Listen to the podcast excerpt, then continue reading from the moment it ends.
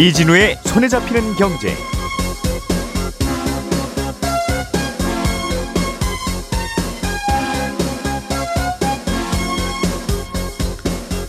안녕하십니까 이진우입니다.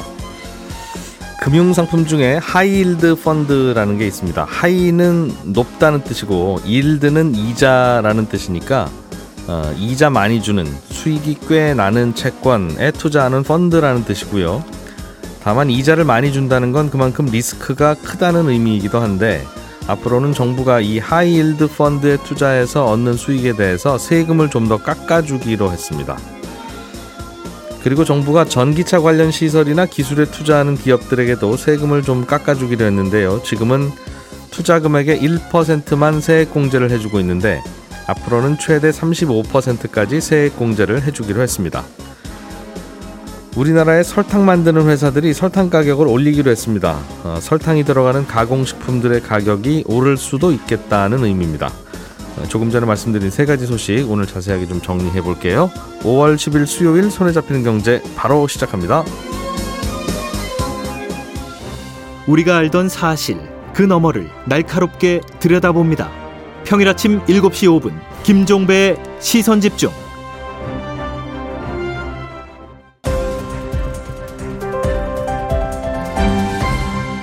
이진우의 손에 잡히는 경제. 자, 오늘도 최선을 다해서 중요한 경제 뉴스들 음, 뽑아서 깔끔하게 정리해 보겠습니다. 오늘은 손에 잡히는 경제 박세훈 작가, MBC의 양효걸 기자, 서울경제신문 서은영 기자 이렇게 세 분과 함께합니다. 어서 오세요.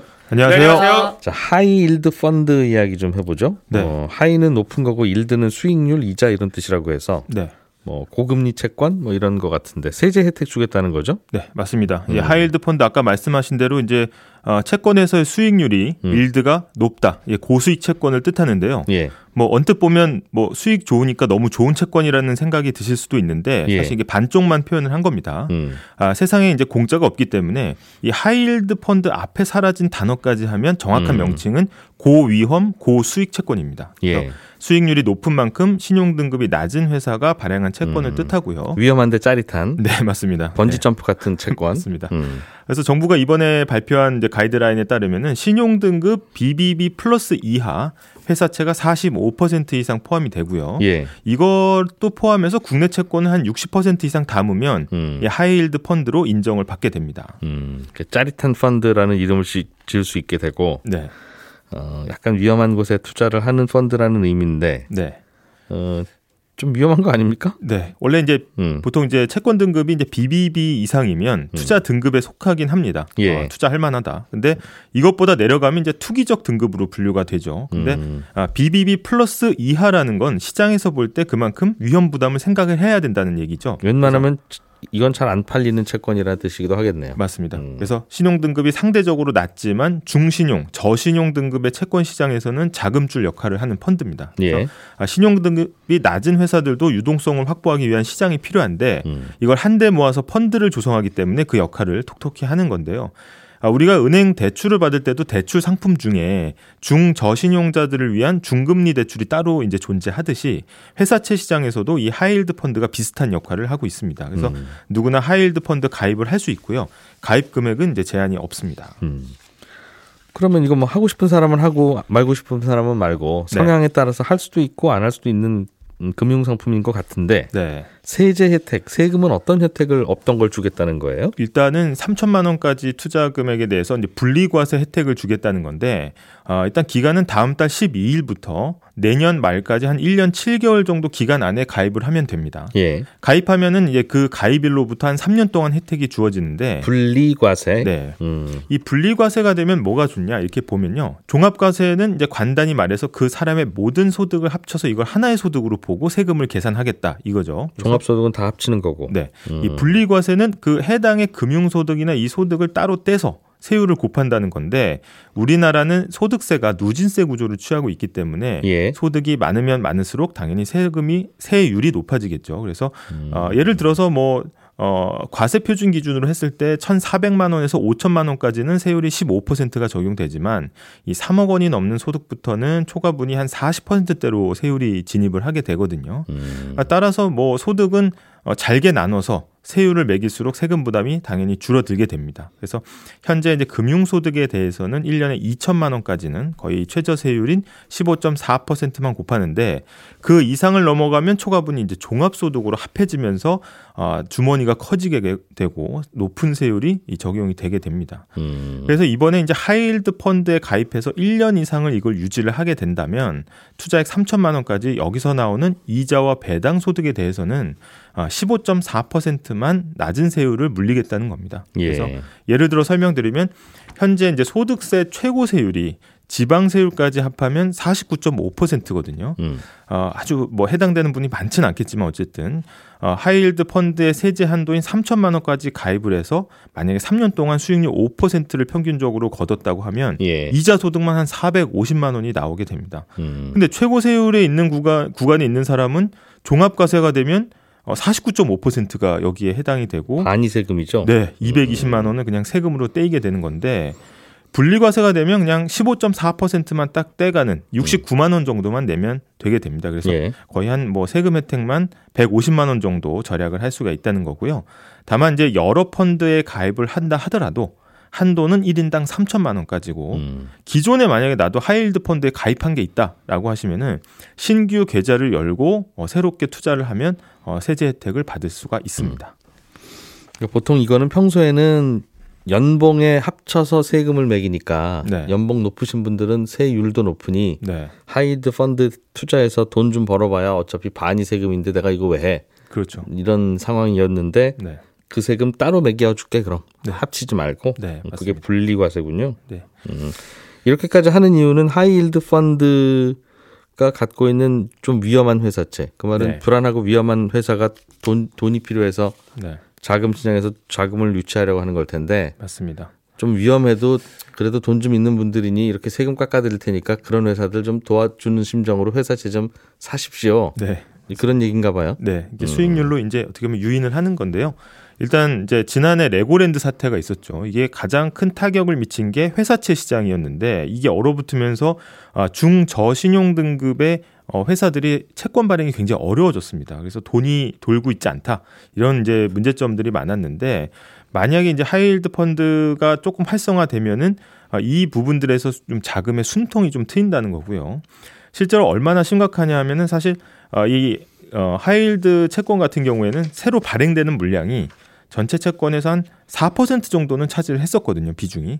근데 올해 1%대로 급락했습니다. 그만큼 음. 이제 자금이 안 돈다라는 얘기고 이미 있던 펀드도 작년부터 자금 이탈이 계속 이어지고 있어서 불안한 모습을 보이고 있고요. 사람들이 눈치가 빨라서 이런 회사들은 시장에서 외면당하고 있다는 거죠. 네. 음. 뭐 경제 경제가 아주 잘 나갈 때야 뭐 어떻게 보면 도산 위험이 확 줄어들기 때문에 음. 어, 투자금이 몰릴 수도 있는데 고수익을 노리고 지금 예. 같은 경우에는 그렇지가 않다는 겁니다. 그래서 아, 이렇게 좀 어려울 때 어, 이렇게 세제 조치가 나오는 걸 투자업계는 일단은 환영을 하고 있습니다. 그래서 이번 조치로 어, 잘 세제 혜택이 적용이 되면 3조 원 정도가 이 시- high yield 펀드로 들어올 것으로 일단 예상을 하고 있고요. 음. 3조 원 정도가 유입이 되면은 아주 이제 급한 불은 좀 끄는 거 아니냐 이렇게 볼수 있습니다.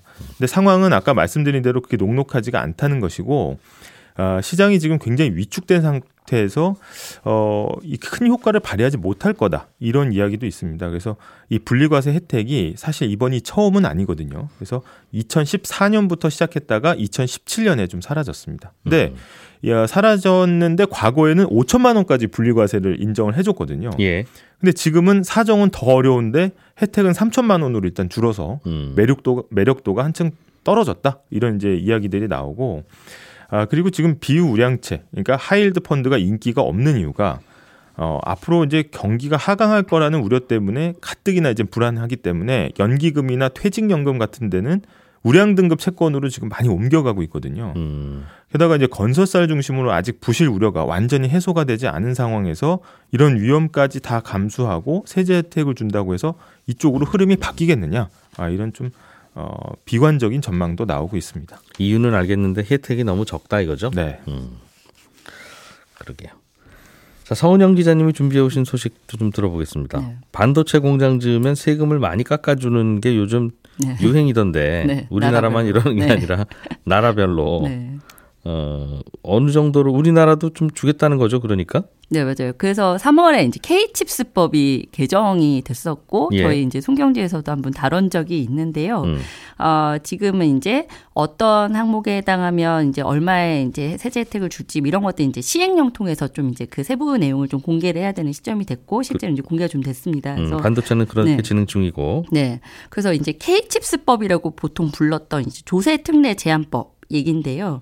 어, 이게 이제 주요국의 반도체 산업 지원법에 대응하기 위해서 이제 국내에서도 정부 주도로 서둘러서 이제 추진됐던 법이라서 음. 다들 이제 K칩스법, K칩스법 이렇게 불렀습니다. 근데 예. 이렇게 부르니까 아, 죄송합니다.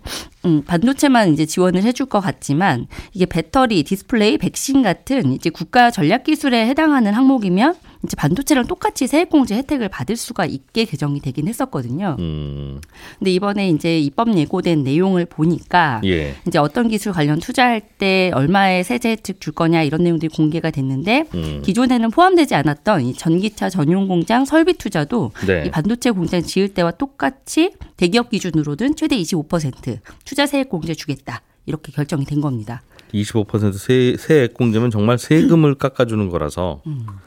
반도체 공장 지을 때 돈이 100 들어가면 25는 나라에서 대줄게 네. 하는 얘기네요, 사실상. 네, 맞습니다. 음, 어, 그래서 이번에 이제 조특법 개정안 계속 이제 보통 K치수법이라고 불렀다고 말씀드렸잖아요. 근데 예. 어제 기사 보니까 갑자기 KEV법이다 이렇게 부르기도 하던데, 음, 어, 아까 말씀드렸듯이 이제 지난 3월에 이제 개정법 통과됐던 당시에 여섯 가지 국가 전략 기술 항목에 나열이 됐거든요. 그때 이제 미래형 이동 수단이 들어가서 사실 엄밀히 말하면 어, 원래 전기차가 이 지원 대상에 포함이 됐었는데 이게 새로운 얘기인가 하시는 분들도 있을 것 같아요. 근데 예.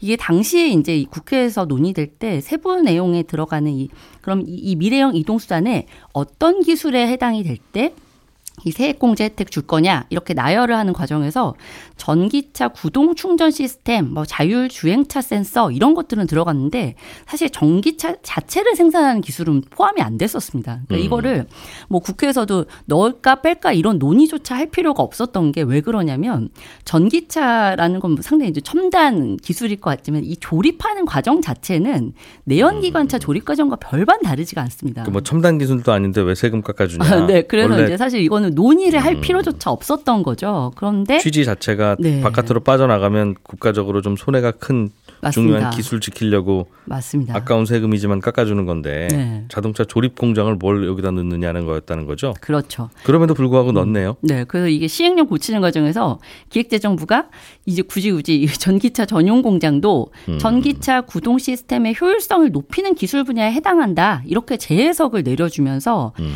이 전기차 생산하는 완성차들도 설비 투자하면 올해는 이제 최대 25%의 세액공제 혜택을 누릴 자격을 얻게 음. 된 겁니다. 조금 비꼬고 하면 그러면 만두 가게도 해줘야지. 만두 먹고 열심히 연구하면 효율성이 높아지니까. 라고 하면 같은 논리라는 거잖아요. 네, 비슷합니다. 네. 음, 근데 이게 사실 뭐 계기가 좀 있기는 했어요. 몇 가지 이제 좀 나열을 하자면. 예. 근데 그 물론 이제 3월 당시랑 크게 무- 뭐가 달라졌냐 말씀하실 것 같긴 한데.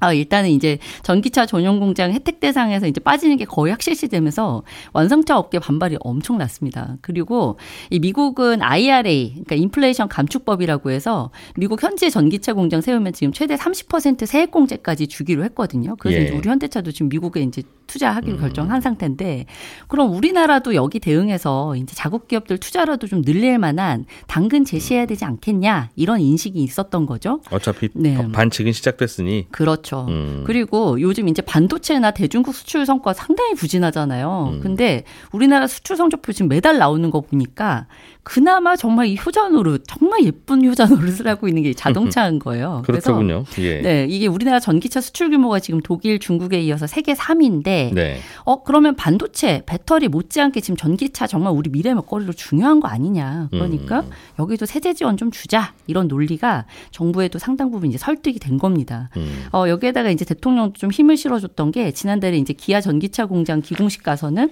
연구 개발과 세제 지원 아끼지 않겠다 이런 발언까지 하면서 정부 내에서도 아 이제 음. 요 작업을 좀 필요하겠구나 이렇게 좀 인식이 바뀐 거죠. 그래서 정부 결정에 화답하듯이 어제 현대차가 2조 원 투자해서 울산에 전기차 공장 짓겠다고 발표를 했는데 예. 이 만약에 전기차 전용 공장이 국가 전략 기술에 포함이 안 됐으면 음. 누릴 수 있는 세액 공제율이 지금 현재 법으로는 1%고요. 어, 지금 밥, 법이 개정안이 시행돼도 3%였거든요. 예. 그런데 이게 올해 한시적으로 투자 증가분에 적용한 인식 투자 세액공제 혜택 10%까지 더하면 예. 최대 25%의 세액공제를 누릴 수 있게 된 겁니다. 그렇게 해서 현대차로서는 뭐 세액공제, 지방투자 촉진 보조금 이런 여러 가지 보조금까지 음. 더하면 2조 투자하고 한 5천억 정도는 절감할 수 있을 거다 이런 예상이 나옵니다. 올해 투자하면 정부가 돈을 같이 댄다는 얘기예요. 사실상 그렇습니다. 말씀드렸지만 음.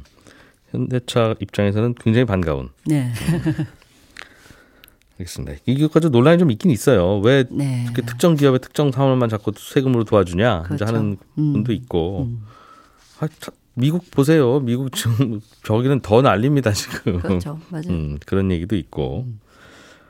박 작가님, 네. 그 설탕 가격이 올라갑니까? 설탕 회사들이 가격을 올리기로 했다는 뉴스가 있네요. 그렇습니다. 우리나라에서 설탕을 만들어 파는 회사는 CJ 제일제당과 삼양사, 대한제당 이렇게 세 개인데요. 예. 과점 상태죠.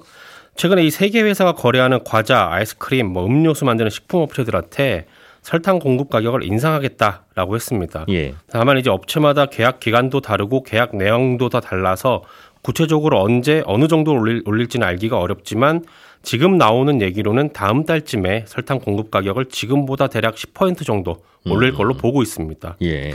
설탕 만드는 회사들 입장에서는 최근에 설탕의 원재료인 원당 가격이 너무 올라서 가격 인상이 불가피하다라는 건데요. 실제로 원당 최대 생산국인 브라질이랑 인도에서 기후 변화로 생산량이 줄어드는 바람에 국제 설탕 가격이 한 달 사이에만 한 18% 정도 올랐고 올해 들어서는 거의 30% 가까이 올라서 12년 만에 최고치를 지금 기록하고 있거든요. 음, 그러니까 설탕 만드는 회사 입장에서는 어쩔 수 없다 이런 겁니다. 근데 문제는 과자나 음료, 아이스크림에 설탕이 안 들어간 가공식품이 거의 없기 때문에 또 설탕 가격이 오르면 가공식품 가격도 또 들썩일 수가 있다는 건데 음. 다만 어제 취재를 하면서 들은 얘기는 빵이나 과자 같은 식품 제조 원가에서 설탕이 차지하는 비중은 10% 안팎이어서 예. 설탕 가격이 뭐 30% 올랐다고 해도 식품 원가 상승에 미치는 영향은 3% 수준에 불과하다는 음, 겁니다. 그러니까 지금 과자나 아이스크림 가격이 오르는 건 설탕이 주범이 아니고 네. 앞으로 설탕 가격이 더 오르더라도 그것 때문에 식품 가격이 급등할 거라는 염려는 좀 과하다, 이런 과하다. 지적도 나오긴 합니다. 근데 식품 회사들 그 손익계산서 재무제표를 들여다 보면 영업이익률이 막 5% 이렇게 나와요. 그렇죠. 그러니까 원가가 3% 올라가면 자칫하면 적자 나 버리는 그런 네. 구조라서 음, 또 신경이 쓰이긴 할 텐데 그렇습니다. 알겠습니다. 뭐 여론 봐서 또 올리겠죠, 뭐 사실은 적절한 시기에. 네. 예.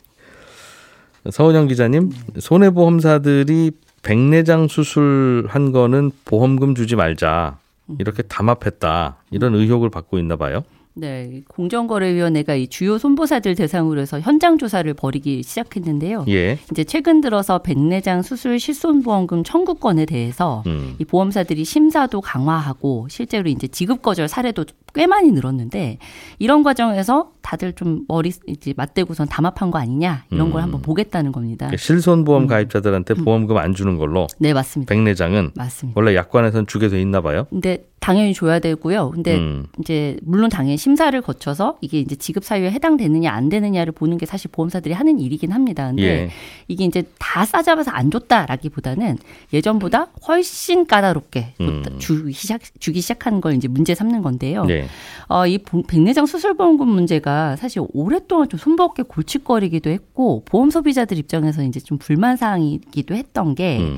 어, 보험사들이 이제 백내장 수술 중에 이제 상당 비중이 실제로는 질병 치료가 아니라 시력 교정 목적에 해당이 된다. 그래서 이제 보험금 줄 수 없다. 이렇게 주장을 하고 있습니다. 그러니까 어디까지나 이제 실손보험이라는 건 질병이나 상해가 발생했을 때 거기에 치료가 필요해서 이제 치료를 하면은 다 이제 그 치료비를 보전을 해주는 성격인데 예. 시력 교정 목적이라면 사실 이제 우리가 뭐 안경 음, 사서 끼는 거나 뭐 렌즈 사서 끼는 거나 아니면 라식, 라섹 하는 거랑 좀 비슷한 급으로 봤다라는 거예요. 그러면 이제 이 경우에는 사실 음. 질병 치료라고 볼 수가 없으니까 보험금을 못 준다. 이렇게 주장을 한다는 얘기고요. 시력 교정이다. 네.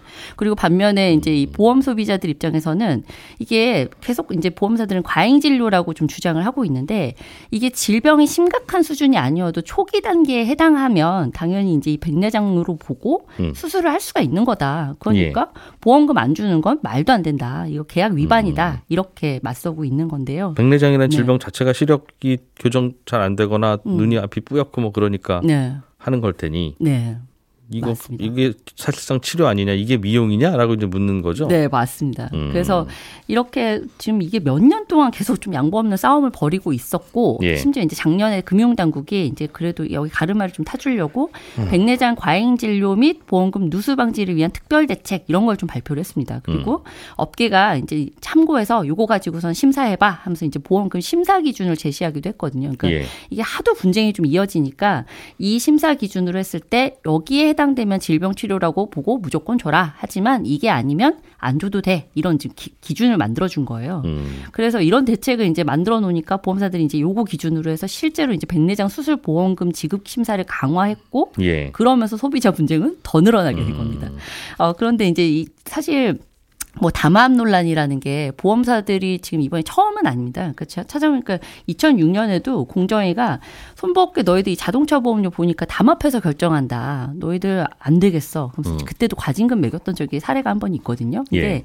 이게 우리는 계속 이제 뭐 간치금융 뭐 이런 얘기도 음. 좀 많이 하는데 이제 뭐 은행뿐만이 아니라 보험업도 이 서민 이 생활에 워낙에 영향을 미치는 특히 자동차 보험이랑 실손 보험 같은 경우에는 음. 지금도 이 가격을 결정하는 구조에서 정부 입김이 강하게 작용이 됩니다. 그래서 지금 이런 이 뭐 백내장 문제 이런 것들도 사실 이제 정부가 관여해서 대응을 하는 게 그런 차원이고요. 음. 어, 이렇게 금융위원회 금융감독까지 개입해서 업계가 다 같이 이제 머리 맞대고 보험료 인상률도 정하고 뭐 보험금 심사 기준도 정하고 이러는데 이거를 다른 업계 기준으로 보면 담합이라고 당연히 볼 수 있겠죠. 그런데 이거를 보험사들 다 싸잡아서 담합이냐라고 하면 이제 보험사들도 할 말이 많은 거예요. 정부가 이렇게 네. 하라고 해서 우리끼리 이렇게 하는 건데 그렇죠. 저쪽 정부한테 가서 얘기하시죠. 이제 할 수 있는 거고. 그렇죠.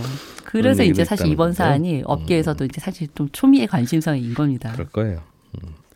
예전에는 아유 그냥 백내장 좀 있어도 그냥 그렇게 살다가 돌아가시는 거예요. 원래 인생이 그래요였잖아요. 네, 네. 그런데 이제 그렇지 않은 야 이거 다 치료하면서 살아야지라고 쪽으로 그렇죠. 좀 적극적으로 좀 치료를 하게 됐죠. 기준이 네. 바뀌다 보니 맞습니다. 야 이게 꼭 해야 되는 거야 안 해야 되는 음. 거야 하는 논란이 있을 수 있는데 하여튼 소비자들은 중간에서 어쨌든 해주는지 안 해주는지 수술실 들어가기는 알아야 네, 되는데 자기. 전에는 네. 해주는 것 같고 음. 병원에서도 그렇게 설명하는 듯하길래 음. 되나보다 하고 수술 받았더니 안 됩니다 하는 경우가 많다는 그렇죠. 거니까. 맞습니다. 음.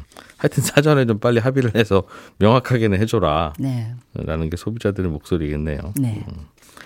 박 작가님, 네. 뭐 간단하게 소식 하나 좀 더 있으면 알려주세요. 시간이 어. 약간 남아 있네요. 외신 하나 간단히 소개할게요. 예. 애플의 최대 협력사인 대만의 폭스콘 있죠. 폭스콘이 중국을 떠날 준비를 차곡차곡 하고 있다. 이런 보도가 나왔는데 폭스콘이 인도에 120만 제곱미터, 그러니까 약 36만 평 정도 땅 되는 땅을 샀다는 보도가 나왔습니다. 음. 한국 돈으로 한 360억 원 정도 주고 샀고요.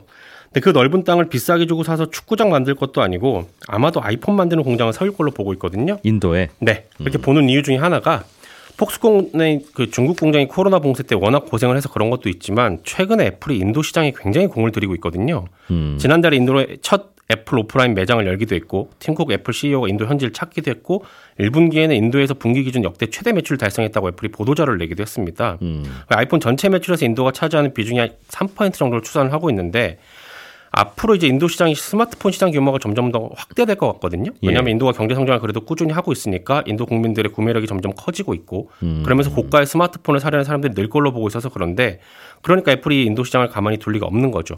근데 우리 입장에서는 이게 약간 신경 쓰이는 게 뭐냐면 삼성이 여기에서만 좀 주로 잘 팔고 있죠. 잘 팔고 있습니다. 인도 스마트폰 점유율 1위가 지금 삼성이거든요. 중국에서는 이른바 속칭 죽쓰고 있는데. 그렇습니다. 2위 근데 또 2위에서 4위는 또 중국 업체였어요. 음. 그런데 이제 앞- 애플이 인도를 치고 들어가게 된다라는 거는 어, 그 동네에서 경쟁이 더 치열해질 수 있다. 이런 의미입니다. 인도인들 입장에서는 일자리가 생기는 뉴스고 그렇습니다. 우리 입장에서는 아유 인도는 좀 우리가 먹게 좀 두지. 네. 예, 저는 내일 아침 8시 30분에 또 뉴스 한 보따리 들고 오겠습니다. 고맙습니다.